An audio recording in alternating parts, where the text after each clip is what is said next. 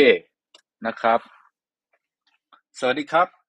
กลับมาพบกับ Along the Way Podcast episode ที่ 128 นะครับ ประจำวันจันทร์ที่ 26 กันยายนนะครับ วันนี้นะครับก็กลับมาอีกครั้งหนึ่งนะครับ กลับมาค่อนข้างเร็ว เป็นเหมือนกับตอนต่อจากเมื่อวานนะครับ ซึ่งวันนี้เนี่ยจะมาเล่าเกี่ยวกับการทำให้เงินของเราเนี่ยมัน งอกเงยนะครับ ก็คือชื่อตอนคือว่าทำงานจนแก่ทำงานมานานเนี่ยทำไมเงินเก็บมันยังน้อยนิดนะครับ มันเกิดอะไรขึ้นนะครับเกิดอะไรขึ้น ก็เริ่มจากประเด็นแรก ๆเลยนะครับ ประเด็นแรก ๆ ที่ผมสังเกตเห็นก็คือว่า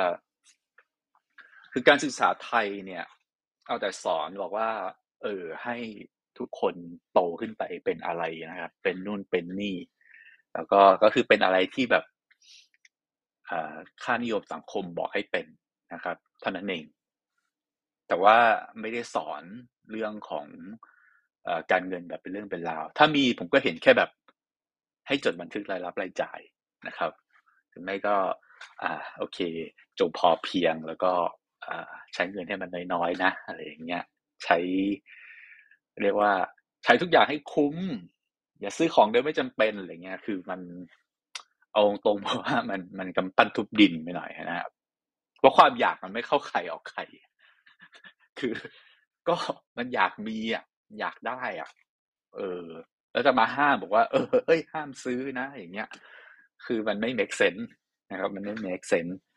คือมันจะควรคิดว่ามันเป็นศิลปะนะครับ ศิลปะว่าเฮ้ย เราเราเรามีความต้องการอะไรในชีวิต ซึ่งมันต้องใช้เงินใช่ไหมแต่ทีนี้เนี่ย เราจะทำให้เงินเราเนี่ยมันมี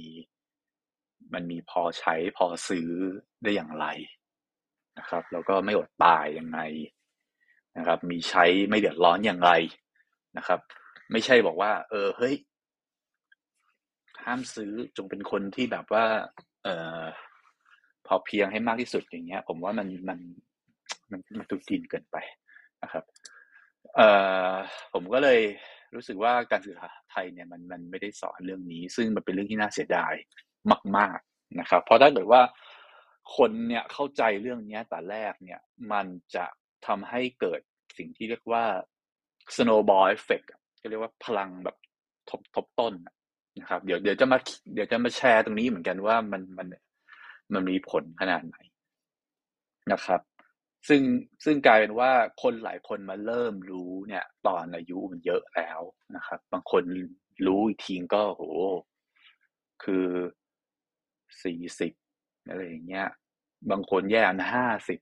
นะครับ เหลือเวลาทำงานอีกน้อยนึง แล้วก็ไม่รู้จะได้ทำหรือเปล่าโดนไล่ออกก่อนเลยเงี้ยนะฮะก็นั่นแหละมันถึงว่าเป็นเป็นความจำเป็นที่จะ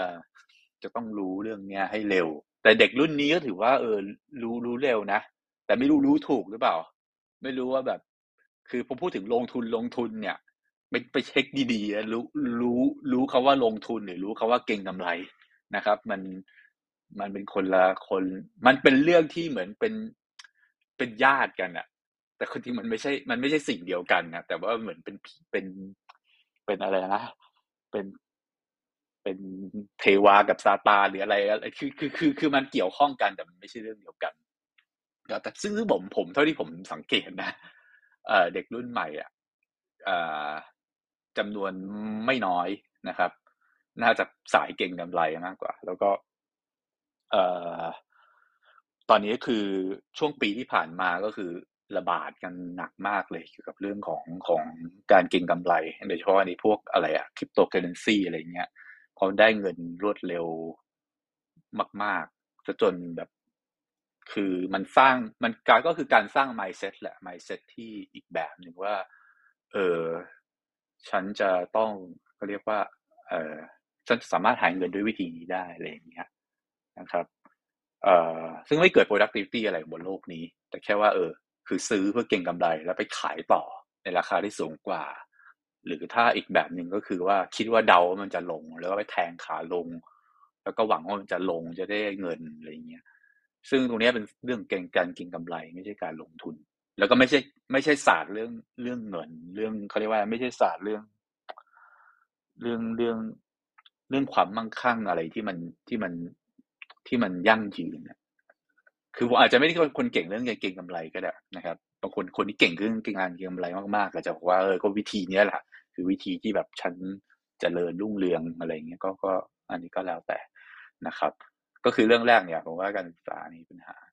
เรื่องที่สองนะครับ เรื่องที่สองคือว่า การหาเงินนะครับ การหาเงินกับการการรักษาเงินเนี่ย มันเป็นคนละคนละทักษะนะครับเป็นคนละทักษะ ซึ่งเออเราก็เลยเห็นว่าหลายๆคนเนี่ย คือหาเงินเก่ง หาเงินเก่งนะรายได้ต่อเดือนเนี่ยเยอะนะครับ เยอะ แต่ว่าไม่ค่อยมีเงินเก็บอย่างที่มันควรจะเป็นนะครับ ไม่ค่อยมีเงินเก็บอย่างที่ควรจะเป็น ซึ่งนั่นแหละคือคือคือเขาหาเงินเก่งไงแต่เขารักษาเงินไม่เก่งนะครับเขารักษาเงินไม่เก่ง หรือทำให้เงินงอกเงยเนี่ยไม่เก่งก็อีกแบบหนึ่งก็คืออ่าบางคนอะมีทักษะในการเก็บเงินที่ดีนะครับ แต่กลายเป็นว่าเขา เขาหาเงินไม่เก่งนะครับ คือแค่การที่มีคนที่แบบว่ามีสองทักษะในคนเดียวกัน ทั้งหาเงินเก่งแล้วก็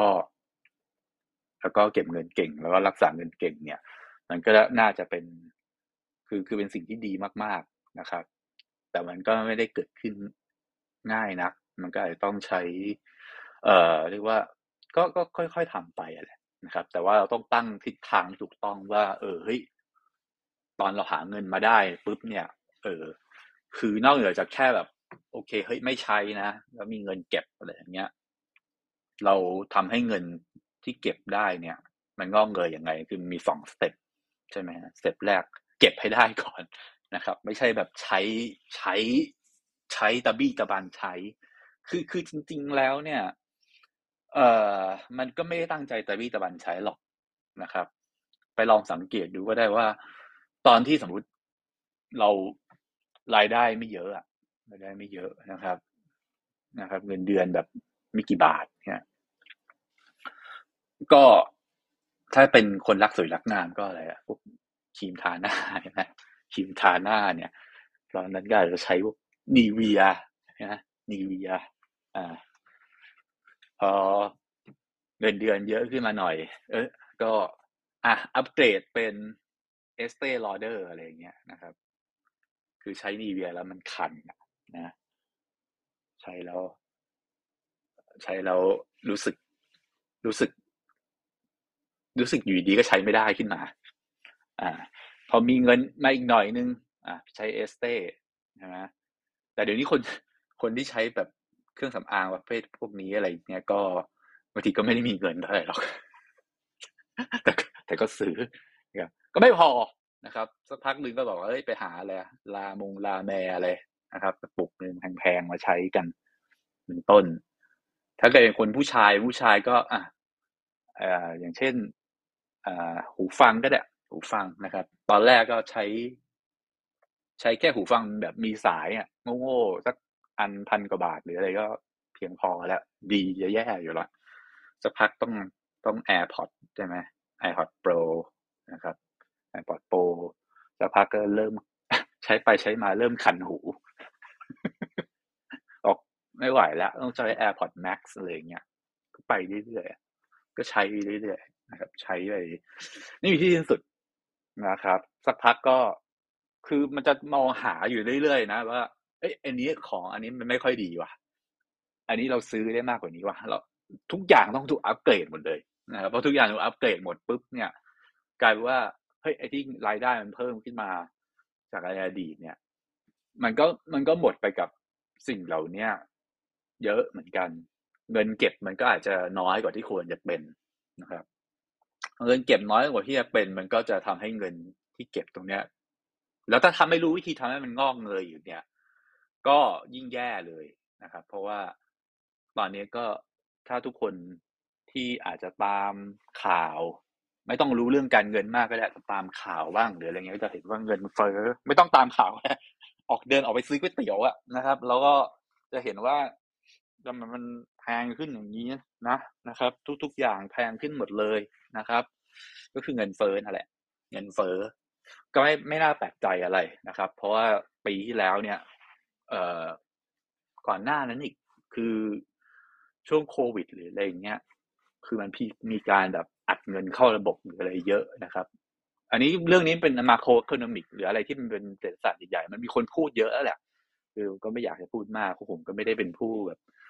รู้อะไรขนาดนั้นหรอกนะครับ ก็อาศัยอ่านอ่าน แล้วก็นั่งฟังนู่นนั่นนี่อะไรเงี้ยนะครับ ก็คือเงินมันเข้าระบบเข้ามาเยอะมากนะครับ เยอะมากก็ แล้วก็คือเงินไม่มีที่ไป จน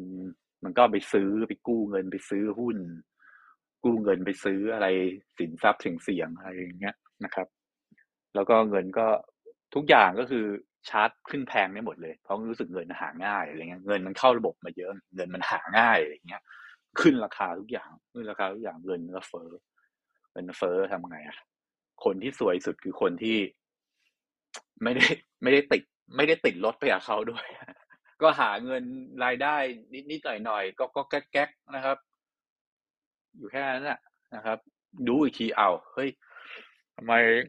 เงินไม่มีจะใช้แล้ววะ เพราะว่าหารู้ไหมก็คือ เงินเดือนเท่าเดิม แต่รายจ่ายเยอะมากเยอะขึ้นมาก ๆเลยนะครับ เยอะขึ้นแบบมหาศาลมาก ซึ่งก็เป็นเรื่องที่ ถึงบอกว่าเราต้องมีความรู้เรื่องเงินให้มากครับให้มาก ๆเลยเอ่อมีอะไรครับวันนี้ผมบันทึกมา นะครับ ก็มีเรื่องของการเกี่ยวกับดอกเบี้ยแล้วกันดอกเบี้ยทบต้นนะครับ ดอกเบี้ยทบต้น ผมเริ่มแชร์สกรีนให้ดูแล้วกัน เพิ่งเคย share screen ในไลฟ์เฟซบุ๊กนะ ก็ไม่รู้ยังไง ผมลองดูดิมันจะแชร์ยังไงนะครับสำหรับใครที่ฟังในพอดแคสต์นะครับ ฟังในพอดแคสต์ก็ก็ลองฟังเสียงตามไปก็ได้ นะครับ อืม ผมหาจุดแชร์ไม่เจอฮะหาจุดแชร์ไม่เจอ มาจุดแชร์ไม่เจอทำไงดีนะครับ ถ้าใครใน Facebook ทราบวิธีแชร์สกรีนให้ผมก็บอกด้วยนะครับ ตอนแรก ๆ ยังหาจุดแชร์เจอ ตอนนี้ผมหาจุดแชร์ไม่เจอนะครับจะแชร์วิดีโอไม่เจอ ก็ไม่เป็นไร ก็เอาเป็นว่าผมเล่าให้ฟังแบบเป็นเสียงก็ได้ นะครับ คือดอกเบี้ยทบต้นเนี่ย ทุกคนรู้แหละว่ามันดีนะครับ สมมุติบอกว่ามีเงินฝากล้านหนึ่งเนี่ยอีกกี่ปีข้างหน้า มันจะเป็นเท่าไหร่ใช่ไหม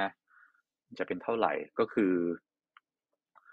อ่ามันก็ขึ้นอยู่ว่าปีหนึ่งเราได้ผลตอบแทนกี่เปอร์เซ็นต์ใช่ไหมอ่าห้าเปอร์เซ็นสิบเปอร์เซ็นตนะครับ อย่างเงี้ยยี่สิบเปอร์เซ็นอะไรก็ว่าไป ซึ่งจำนวน เปอร์เซ็นต์เนี่ยมันก็จะยิ่งถ้าเวลาปีผ่านไปเนี่ยมันก็จะทวีไปเรื่อยๆใช่ไหมทวีไปเรื่อยๆทำให้เงินเนี่ยมันขึ้นไปแบบมหาศาลมากเลยนะครับเอ่ออย่างเช่นว่าสมมุติเงินฝากหนึ่งล้าน ผลตอบแทนไม่ต้องเยอะอะไรมากมายนะ แค่แบบเหมือนเอาไปฝากพันธบัตรแบบโก้ๆสักอันหนึ่งสี่เปอร์เซ็นต่อปีแค่นะครับพอเวลาผ่านไปสิบปี ครับสิบปีเงินหนึ่งล้านก็จะกลายเป็นประมาณล้านห้าหนึ่งล้านห้าแสนบาท ก็คือสิบปีเงินหนึ่งล้านที่ทิ้งไว้เฉยเป็นเงินเก็บเนี่ยมันจะกลายเป็นหนึ่งล้านห้าแสนบาทนะครับซึ่งจริงๆเราก็น่าจะพอกับเงินเฟ้อแหละนะครับว่าคุณไม่ได้รวยขึ้นหรอก แต่เงินคุณไม่ได้ด้อยค่าลงอะนะเงินคุณไม่ได้ด้อยค่าลงเท่านั้นเอง เท่านั้นเองจริงๆนะครับ เอ่อการที่คุณมีอีกสิบปีข้างหน้าเงินคุณมีล้านห้าอย่างเงี้ย ใช่ไหมเออ หรือ อะยี่สิบปีอย่างยี่สิบปีเงินเท่าไหร่จากหนึ่งล้านเป็นสองล้านสองแสนอย่างเงี้ยเงินด้วยดอกเบี้ยอัดผลตอบแทนสี่เปอร์เซ็นต่อปีนะกลายอีกยี่สิบปีกลายเป็นสองล้านสองแสนก็ได้มาอีกล้านสองใช่ไหมบอกโอ้เยอะจังเลย ผมถึงพูดเมื่อวานเนี้ยว่า อย่าประเมินสิ่งที่ทำได้ระยะยาวต่ำเกินไป แต่ชอบไปประเมินสิ่งระยะสั้นนะสูงเกินไปเพราะสี่เปอร์เซ็นปีเดียวได้แค่เท่าไหร่สี่หมื่นนะครับ ไม่พอแหลกไม่พอแหลกใช่ไหมแต่ว่าถ้าเกิดบอกโหยี่สิบปีจากล้านเป็นสองล้านสองล้านสองเนี่ยโอ้โห เยอะจังเลยใช่ไหมครับ ไอ้พวกประกันมันก็เลยมาขายกันอย่างนี้ไงใช่ไหมก็คือเฮ้ยฝากกับไอ้ทำประกันเนี่ยยี่สิบกี่ปีอะโคตรนานเลยอะนะครับ แต่บอกจ่ายเพี้ยสิบปีนะจ๊ะอะไรอย่างเงี้ยสินใจเบี้ยกี่ปีวะจำไม่ได้เหมือนกัน แล้วมาดูอีกทีโอ้โหผลตอบแทนมันมันเยอะอย่างนี้มันไม่เยอะได้ยังไง อะ ก็สุดท้ายอะ มัน สุดท้ายมัน มันทำไม มันเงินมันเฟ้ออะเงินเฟ้อไปเรื่อยๆอะเพราะฉะนั้นคือถ้ามันวิ่งไม่ไม่ไม่เงินไม่เยอะขนาดนั้น มันก็ มันก็แปลกแล้วเอาจริง ๆ นะครับ คือไม่ใช่แบบไปไปทำประกันแล้วมันล้านล้านดึงอีกสิบปีได้ล้านห้าอย่างเงี้ย เอ้ยอีกยี่สิบปีได้ได้ล้านห้าอย่างเงี้ยมันก็ มันก็น้อยเกินใช่ไหมครับ แต่ถ้าเกิดว่า อ่า ผลตอบแทนเนี่ย สมมติไม่ใช่แค่สี่เปอร์เซ็นต์ละไปลงทุนแบบที่มันดูเป็นทุนคนหน่อยเงี้ยสิบเปอร์เซ็นสิบเปอร์เซ็นตนะครับสิบเปอร์เซ็นเงี้ยอ่าสิบปีมันก็จะผ่านผ่านไปมันก็จากหนึ่งล้านจะกลายเป็นเกือบสามเกือบเป็นสองล้านห้าแค่สิบปีนะสองล้านห้าถ้ายี่สิบปีก็ซัดเข้าไปหกล้านเจ็ดนะครับ เงินหนึ่งล้าน ผ่านไปยี่สิบปี ผลตอบแทนสิบเปอร์เซ็นต่อปีนะครับ กลายเป็นหกล้านเจ็ดนะครับ ขึ้นมาเกือบเจ็ดเท่าองเงี้ยไม่ต้องดับถึงคนที่ได้ผลตอบแทนยี่สิบเปอร์เซ็นต่อปีนะ ว่ามันจะเยอะขนาดไหนนะครับ ฟังดูเหมือนง่ายใช่ไหมแต่จริงๆแล้วคือหมายความว่าอะไรหมายความว่ามันไม่ใช่ มันไม่ใช่แบบ เราจะเอาเงินทั้งหมดไปไปลงทุนอะไรแบบนั้น ด้วยความ เพราะว่ายิ่งเกิดคุณได้ ผลตอบแทนสิบเปอร์เซ็นต่อปี แสดงว่าคุณลงทุนในเรื่องที่มันค่อนข้างเสี่ยงประมาณหนึ่งนะครับ ถ้า play safe อะไม่พักสี่เปอร์เซ็นต์เงี้ย คุณก็ไปลงทุนในพันธบัตรรัฐบาลหรืออะไรอย่างเงี้ย เงินต้นมันอยู่ครบไงคุณก็ทำได้ดีที่สุดก็คือเฮ้ยเงินเฟ้อไม่ไม่กินคุณอะก็ยังดี ดีกว่า ถือเงินแล้วมันก็แบบ มันก็เงินกิดถูกเงินเฟ้อกินก็เงินมันก็น้อยลงเรื่อยๆอะไรอย่างเงี้ยนะครับ เพราะฉะนั้นไอ้เรื่องนี้มันเลยต้องต้องเข้าใจไงต้อง balance ให้ดีๆนะครับ ถ้าบอกว่าเออเงินทั้งหมดของเราเนี่ย เพิ่มนะปีสิบปีละสิบเปอร์เซ็นต่อปี แค่นี้ก็ดีจะแย่อยู่แล้วหมายถึงเงินทั้งหมดนะไม่ใช่แบ่งเงินไปเล่นอะไรสิ่งเสี่ยงส่วนหนึ่งแล้วได้สิบเปอร์เซ็นอะไรเงี้ย อันนั้นอาจจะดูไม่ยากเท่าไหร่ เงินทั้งหมดที่เรามีเนี่ย เพิ่มสิบเปอร์เซ็นอันเนี้ยยากนะครับ ไม่ต้องพูดถึงยี่สิบเปอร์เซ็นยี่สิบเปอร์เซ็นนี่คือ คือเทพนะครับค่อนข้างเทพเลย นะครับผม โอเค แล้วก็คงพอมันแชร์สกีไม่ได้อะน่าเสียดายมากเลย เพราะว่าผมอะเตรียมแบบเปิดหน้าจอไว้แบบเยอะมากเลยอะเตรียมไว้ให้แบบ ให้ดูกันนะครับให้ดูกันเลยว่าเออเฮ้ยมันมันเป็นยังไงนะครับอ่าโอเค ไม่เป็นไร ก็คือตอนตอนก่อนหน้าเนี่ย ตอนที่จะก่อนจะมากดไอ้ไลฟ์อะไรเงี้ยมันมันก็มีปุ่มให้แชร์นะ แต่พอพอพอไลฟ์จริง ๆปุ๊บเนี่ยหาปุ่มแชร์ไม่เจอ งงงงมาก ใครรู้บอกผมด้วยนะครับ แล้วก็ไม่เป็นไร ต่อมาก็จะเป็น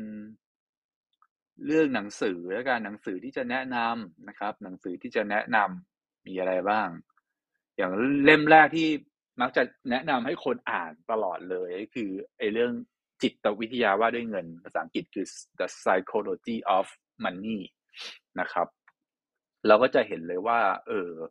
เราจะเข้าใจว่าเงินมันคืออะไรจริง ๆนะครับ คิดว่านะ คือ คือจริง ๆ แล้วพูดถึงคาว่าเงินเนี่ยมันมันโอ้โหมันพูดผมพูดเป็นชั่วโมงนะครับ เงินจะเทียบกับพลังงานชีวิต เทียบกับโอ้โหมันเยอะอะนะครับผมว่าไปอ่านหนังสือเล่มนี้ก็ดีประมาณหนึ่งนะบอกผมอ่านอีกหลายเล่มผมอ่านอีกเยอะมากเลย แต่เล่มนี้ผมว่าเป็นเล่มที่แบบอ่านง่าย แล้วก็ไม่ไม่อ่านอ่านแล้วไม่เหนื่อยอะ อ่านแป๊บเดียวก็จบแล้วนะครับ แล้วก็ถัดมาถ้าเกิดว่าอยากจะเน้นลงทุนอะไรเงี้ยมันก็จะมีหนังสือนะครับ หนังสือพวก Warren Buffett อะไรWarren Buffett Way อะไรเงี้ยนะครับ ซึ่งเขาก็พิมพ์ออกมากันประมาณหนึ่งก็มีหลายเล่มแหละ แต่ว่าคือถ้าไม่รู้จะเลือกเล่มไหนก็เล่ม The Warren Buffett Way The Warren Buffett Way นี่ก็คือเล่มที่ค่อนข้างดี มีหลายเล่มที่ดีอะนะครับ แต่มันมีหนังสือเล่มหนึ่งที่นะครับ ที่ผมเคยเคยไปรีวิวในโพสต์ Facebook เมื่อนานมาแล้วประมาณปลายปีที่แล้วเนี่ย แล้วผมคิดว่าตอนนั้นผมละอ่านรู้สึกผมรู้สึกอินนะรู้สึกอินเอ่อไม่ใช่อินเพราะแค่ว่าแบบว่าเออเฮ้ยมันมันเป็นขาขึ้นของมันนะแต่ว่าเฮ้ย มันเหมือนเราเข้าใจว่า เออเข้าใจเงินในอีกนิยามหนึ่งไอ้คนอาจจะรู้ว่าผมพูดถึงหนังสือเล่มไหนก็คือไอ้เรื่องไอ้ Bitcoin Standard นะครับไอ้การเงินไร้ศูนย์กลางที่ที่ที่มีการแปลแล้วก็แบบฮอตฮิตมากอะไรอย่างเงี้ย ที่บอกว่าเอ้ยเงินต้องไม่เสื่อมค่าต้องอะไรอย่างเงี้ย ซึ่งจริงแล้วเนี่ยเอ่อผมจะบอกว่า คือถ้าเงินมันมันพิมพ์เพิ่มไม่ได้เนี่ย จริงๆแล้วมันมีปัญหานะ เพราะว่าไอเศรษฐกิจที่มันเป็นทุนนิยมเนี่ย ทุนนิยมจริง ๆ เนี่ย มันมันต้องมีความแบบเงินมันต้องเฟ้อเฟ้อบ้าง คือเงินมันต้องเพิ่มเข้ามา เพราะไม่งั้นอะมันจะไม่มีการกู้ยืมพอไม่มีการกู้ยืม มันก็ไม่สามารถไปขยายผลได้ ใช่ไหมฮะ ซึ่งถ้าเกิดว่า จะสติ๊กตามไอ้ไอ้ไอ้การแบบว่าเออเงินเนี่ยมันต้องพิมพ์เพิ่มไม่ได้ มันต้องเป็นบิตคอยหรืออะไรอย่างเงี้ยผมว่ามันจะเดี๋ยวมันจะซ้ำรอยเดิมนะครับ กับสมัยที่มันเขาใช้ทองหรืออะไรอย่างเงี้ยทองนี่เขาจริงยังยังยืดหยุ่นกว่าบิตคอยนะมันยังขุดเพิ่มได้ใช่ไหม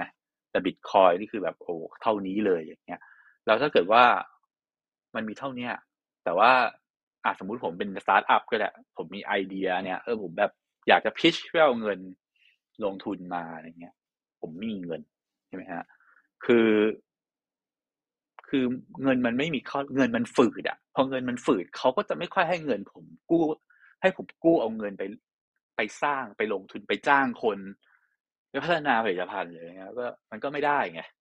ผมก็เลยว่าเออจริงแล้วมาย้อนคิดดีๆเนี่ยอันนี้ไม่เกี่ยวกับกราฟบิตคอยหรือไม่เกี่ยวกับราคาที่มันล่มสลายหรืออะไรใด ๆ เลยนะ ผมคิดแบบ ด้วยคอนเซปต์ของการเป็นแบบระบบทุนนิยมขึ้นมาเนี่ย คือมันเอื้อหรือเปล่าอะมันเอื้อไหมจริงๆแล้วเนี่ย ตรงเนี้ยผมว่าเป็นเรื่องที่น่าตั้งคำถามมากว่าคือถ้ามันไม่เอื้อเนี่ย มันก็ไม่ไม่สามารถอยู่ร่วมกับระบบทุนนิยมได้นะนะครับ คือจะเป็นระบบอะไรอีกแบบหนึ่งไปก็แล้วแต่บอกสังคมนิยมว่าทุกคนเท่าที่อะไรผมผมไม่รู้นะแต่ว่าคือมัน มันไม่ได้เอื้อจริง ๆ นะครับ ผมก็เลยบอกอยากแนะนำให้คนเนี่ยไปอ่านให้ไปไม่ต้องอ่าน มันมีวิดีโอที่ผมกำลังเตรียมแชร์ให้เนี่ย ของเลดาริโอนะครับ ชื่อว่าลองเซิร์ชใน YouTube ดูกันนะครับ how the economic machine works นะครับ how the economic machine works คือเขาจะเห็นทำให้เห็นนกลไกของแบบเศรษฐศาสตร์นะครับ แบบแบบคุณไม่ต้องไปนั่งอ่านคือเศรษฐศาสตร์ก็ได้ มันเป็นแบบอะไรที่มันเข้าใจง่าย แล้วก็แบบเข้าใจว่าทำไมมันต้องมีระบบเงินเฟ้อหรืออะไร มีการกู้ยืมมีการอะไรอย่างเงี้ย มันจะมันดีมากแล้วผมอยากแนะนำให้ให้ไปอ่าน ให้ให้ให้ไปดู ถ้าสำหรับคนไม่ค่อยชอบอ่านเนี่ยไปดูซะดีมาก ๆนะครับ ดีมาก ๆเลยทำให้เข้าใจอะไรเกี่ยวกับเรื่องของระบบการเงินได้ได้ดีนะครับ แล้วมันก็ทำให้เราเห็นภาพว่าอ๋อเงิน พอเรามีความเข้าใจเรื่องเงินที่ดีขึ้นปุ๊บเนี่ย แน่นอนเราจะรู้ว่าเราควรทำไงกับเงินที่อยู่ในมือเราถูกไหมนั่นแหละคือสาเหตุนะครับ ผมก็ผมว่าอ่านฟังไปเรื่อยอะไม่ไม่ใช่ไปเรื่อย มันจะมีจุดที่ผมอยากจะรู้รู้เรื่องไงคือผมก็คงไม่ได้ไปนั่งดูอ่านนิยายใช่ไหมคือจะจะเป็นจุดที่แบบเฮ้ยเนี่ยมันสัมมันสัพพสิ่งมันสัมพันธ์กันอยู่ แล้วการอ่านการฟังเยอะๆเนี่ยมันมันทำให้เราบางทีเราเชื่อมโยงแล้วเราสึกอ๋อโอเคมันเป็นอย่างนี้เองเนี่ยนะครับอะถัดมานะครับถัดมาก็คือเรื่องที่อ่าอะไรนะ คนคนเขาไปลงทุนในกองทุนใช่ไหมกองทุนมีกองทุนอะไรเนี่ยพวกกองทุน RMF SSF อะไรทั้งหลายแหล่เนี่ยแหละซึ่งคนทำงานเงินเดือนเขาก็จะไปลงทุนกันใช่ไหมลงทุนรู้เรื่องไม่รู้เรื่องอะไรก็แล้วแต่ รู้ว่ามีเงินก็ไปโปะโปะไปได้ลดหย่อนภาษีอะไรเงี้ยจริงๆดูดีๆนะอันนี้ดูดีๆเพราะเตรียมแชร์มาให้คืออย่างหนึ่งคือว่า คนก็ชอบไปดูว่าไอ้กองทุนไหนมัน top return วะในอัตราย้อนหลังสามปีมันดีสุดอะไรเงี้ยอย่างเช่นไปเปิดในเว็บ WealthMagik อะไรเงี้ย โอ้มันดี โอ้อย่างล่าสุดเนี่ย อะไรเนี่ย TLMSEQ นี่คืออะไร กองทุนเปิดทาริสอะไรเนี่ย มันก็ เออ มันก็ขึ้นมาเยอะๆแล้วอย่างเงี้ย แล้วคนก็ไปเห็นว่าโอ้โหกองทุนนี้แม่งสุดยอดเลยนะครับ สุดยอดเลย แล้วก็ ไปซื้อผลตอบแทนสามปีที่ผ่านมาแม่งสุดยอดเลย ดีมากเลยไปซื้อนะครับสักพักอีกสามปีถัดมา บอกว่าทำไมมันไม่ขึ้นเท่าไหร่วะนะฮะเออ ก็ใช่ไง ก็ระวังหน่อยหนึ่งนะครับ ไม่ใช่จะไปซื้อกองทุนเห็นว่าเป็น IMF SSF อะไรไปซื้อแล้วคิดว่าแบบ เอออย่างน้อยก็ได้ลดหย่อนภาษีเว้ยเนี่ยเขาคิดเฮ้ยอย่างน้อยก็ได้ลดหย่อนภาษีเว้ยเออแล้วพักเดี๋ยวเดี๋ยวมันจะลงจนจนมันคืนมันไอภาษีที่เสียเขาเรียกว่า ลงเท่ากับภาษีที่ได้ลดอะระวังเรื่องนี้แล้วกันนะครับ ไปดูหน่อยนะครับ การลงทุนอะไรเนี่ย ดูด้วยนะครับ อย่าเอาแบบเอ้ยเดินเข้าไปแบงค์แหมพนักงานแบงค์สวัสดีค่ะเราแนะนำกองทุนนี้นะผลตอบแทนสุดยอดเลย แล้วก็ลงทุนแม่งไปเลยนะครับ ซึ่งสักพักว่าเออทำไมผลตอบแทนเป็นเยี่ยงนี้วะ แล้วยิ่งถ้าไม่ใช่ซื้อแบบเฉลี่ยทุก ๆ เดือนนะ แล้วไปซื้อทีเดียวตรงจุดที่แบบ จุดจุดแบบจุดที่มันสูงอะ่ะ อันนี้ยิ่งแย่เลยนะครับ ก็ระวังด้วยพวกกองทุนรวมอะไรเงี้ย ไม่ใช่บอกเอ้ย มันลดหย่อนภาษีแล้วเนี่ย ชีวิตกูปลอดภัยแน่นอนอะไรเงี้ย อืม นะฮะระวังด้วยนะครับ โอเค แต่ส่วนเรื่องอื่น ๆนะครับ พวกเอ่อคือจริงว่าผมอยากจะพูดอีกหลายเรื่องเหมือนกันนะครับ แต่ว่าในพอดแคสต์เนี่ย เวลามันใกล้จะครึ่งชั่วโมงแล้วนะครับ มันใกล้จะครึ่งชั่วโมง แล้วก็เดี๋ยวผมอาจจะจะอของพอดแคสต์เนี่ยอาจจะหยุดไปก่อน แต่ว่าสำหรับ ตอนที่ไลฟ์เนี่ยอาจจะพูดต่ออีกนิดนึงนะครับ ก็สำหรับผู้ที่ฟังพอดแคสต์นะครับ ก็เดี๋ยวพบกันใน episode หน้านะครับ